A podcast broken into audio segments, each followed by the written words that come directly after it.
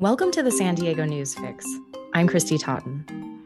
A recent scientific report says the United States will experience another foot of sea level rise by 2050. To put that into perspective, that's what the country experienced in the last century, but this time it will be condensed into less than 30 years. In San Diego, this will mean crumbling cliffs, eroding beaches, and flooding. Union Tribune environmental reporter Joshua Emerson Smith dug into this issue, taking a look at what the dangers are and what the solutions might be. So, Josh, this study was done by NASA, NOAA, and the USGS. It is a serious study. Will you paint a picture of what a foot of sea level rise would look like for San Diego? So, rising seas are going to exacerbate storms and flooding, right? It's not that things are just suddenly going to be submerged. It's that when we have king tides and storms on top of that, we'll get flooding along the coast. Also, we'll probably see rising groundwater levels, which could impact everything from water and sewer pipes to other uh, buried infrastructure. You wrote that so many things will be affected cliffs, beaches, obviously flooding, as you just mentioned. You know, obviously, this is bad news for people who own property on the coast or could be um, the airport, you know, nuclear waste. What is being done to uh, to prepare? So the debate is largely between whether or not we armor the coast or whether we do what's called managed retreat, which is just move back away from the coast, let the natural erosion occur as it would if we weren't here. Um, and right now, this is playing out in places like the Coastal Commission, where the folks that own property want seawalls to protect often expensive property along the coast. Of course, that can end up drowning the beach and depriving the public of access to the shoreline. Yeah, you wrote about something called managed retreat, which is actually moving, uh, moving homes, moving buildings. Would you talk about that and, and how realistic is it? Well, we don't know exactly what, how, to what extent that's going to be embraced in the future. Places like Imperial Beach have talked about trying to buy properties and the city would own it and then saying, okay, we're just going to give this up to natural erosion other places like Del Mar, Carlsbad, uh, and Encinitas have been a little bit more hesitant to embrace managed retreat. Uh, obviously, a lot of the homes up north are, are way more affluent than what we're seeing in Imperial Beach. But this is the basic tension. Should we move back away from the coast, let the ocean naturally chew away at the cliffs, make more beach as it's done for thousands of years? Or should we throw up big seawalls to protect the things that we built, knowing that that'll eventually mean that the beaches will be underwater? You wrote that you know curbing emissions at this point could help mitigate the problem. It's not really going to reverse it. We're going to experience this in some fashion in the future. But you know what is the difference here? We we make a change and we see this happen or we don't make a change and we see that happen. Really the what's at stake here is what happens by 2100 so by the end of the century what we see at the end of the at the end of this century really is what's at stake because the one foot of sea level rise uh, give or take a few inches depending on where you are around the country that is baked into the system by mid-century. We can't really get away with that, even if we stop emitting today. And remember, emissions are still continuing to go up. It's not like we've reversed this trend yet. And the concentrations of CO2 continue to mount. So the one foot of sea level rise is pretty much baked into the system now. The question is, what will that sea level rise be by the end of the century? And some of the upper, the more um, disastrous predictions say things, you know, between five and eight feet of sea level rise, things that we have no real way of dealing with currently.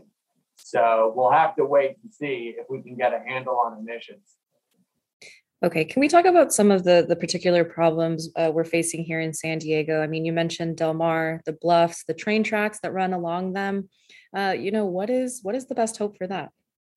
So we have to move that off of the cliffs before there's a major catastrophe.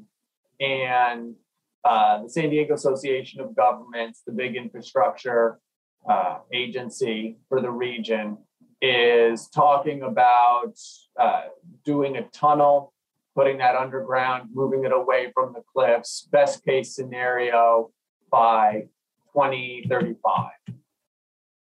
So it'll cost somewhere around $3 billion.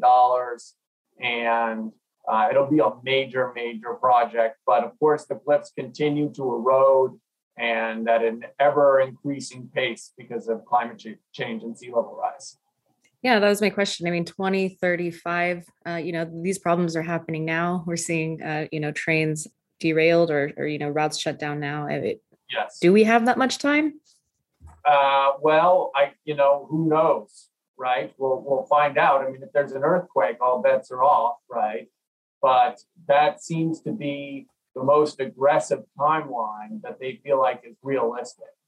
So if we get all the money we need, and we start the engineering and the design of it um, within the next couple of years. They feel like they can get it done by 2035, but it could be even, we may have to wait even later. You know, it really depends. Remember, Sandag has no, has very limited resources right now. They're really banking on this uh, tax measure to pass in November to, to um, replenish their coffers and get and get these projects going. If that doesn't pass, I mean, who knows when this will actually happen?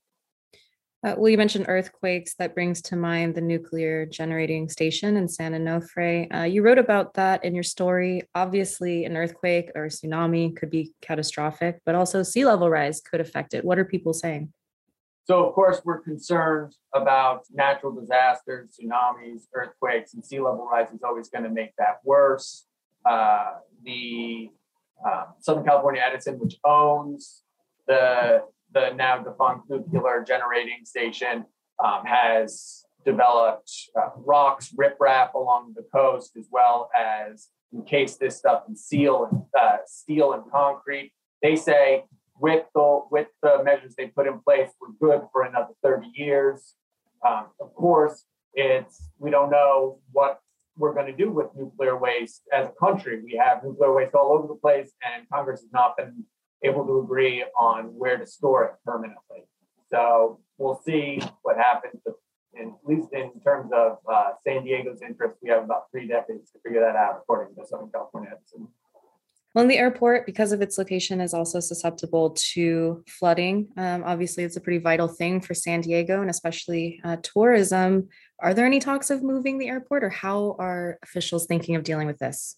There's not a lot of talk of moving the airport anymore. I mean, that was a big discussion, but now with the redoing of Terminal One and lots of other infrastructure in the area, it looks like they are going to keep the airport where it is and the solution to this, because the airport is vulnerable to sea level rise, seems to be against seawalls. And it would not only be along, we would not only be armoring the coast in front of the airport, but probably along the San Diego River, right, which runs to the north of the Midway District. You have to remember the airport, the Midway District, it's surrounded by water on several sides here right? So there could be back flooding from the river that goes into the Midway district. There could be flooding from the bay that goes into the airport. The solution for all of this is seawalls again. So to raise up some kind of barrier that would prevent flooding on a regular basis. Now, not everyone is uh, super excited about that idea, but um, so far that seems to be the only option on the table. And Josh, final question for you. I mean, when I read stories like this, it seems so dire and it's like we're trying to do things we may or may not be able to. And, you know, we're talking about 30 years from now, uh, you know, 30, 30 years into the future. Eh, like, do you think, or do the people that you speak to, experts that you speak to, think that San Diego will be inhabitable long term? Or what's the conversation around that? Because I read this and I'm like, I should probably move. Yeah. Well, these are big issues uh, for the coastal areas and the question is kind of like, how expensive is it going to be, right? So, are we going to see routine flooding of areas that requires pumping? Are we going to have to move a lot of the the sewer infrastructure inland, right? So this could be very expensive uh, going forward. I think that that's the biggest concern, as well as, you know, will we lose things like the airport or will, will we lose the, the cliffs along, along Del Mar or, be, or the beaches really? I mean, that, that's another concern is that if we get increased storms uh, from sea level rise, the intensity of the storms raised, that could increase beach erosion. We already have a very uh, narrow band of sand um, along our 70 miles of coast. And so there's concern that that will shrink, especially if we use seawalls, and that increased storms could bring in things like cobblestones and just change the composition of the of the shoreline. So we'll have to see what happens. A lot of it depends on whether or not we get emissions under control in the next 15 to 20 years. Okay, well, let's hope so. Joshua Emerson Smith, environmental reporter at the UT. Thank you. Always a pleasure.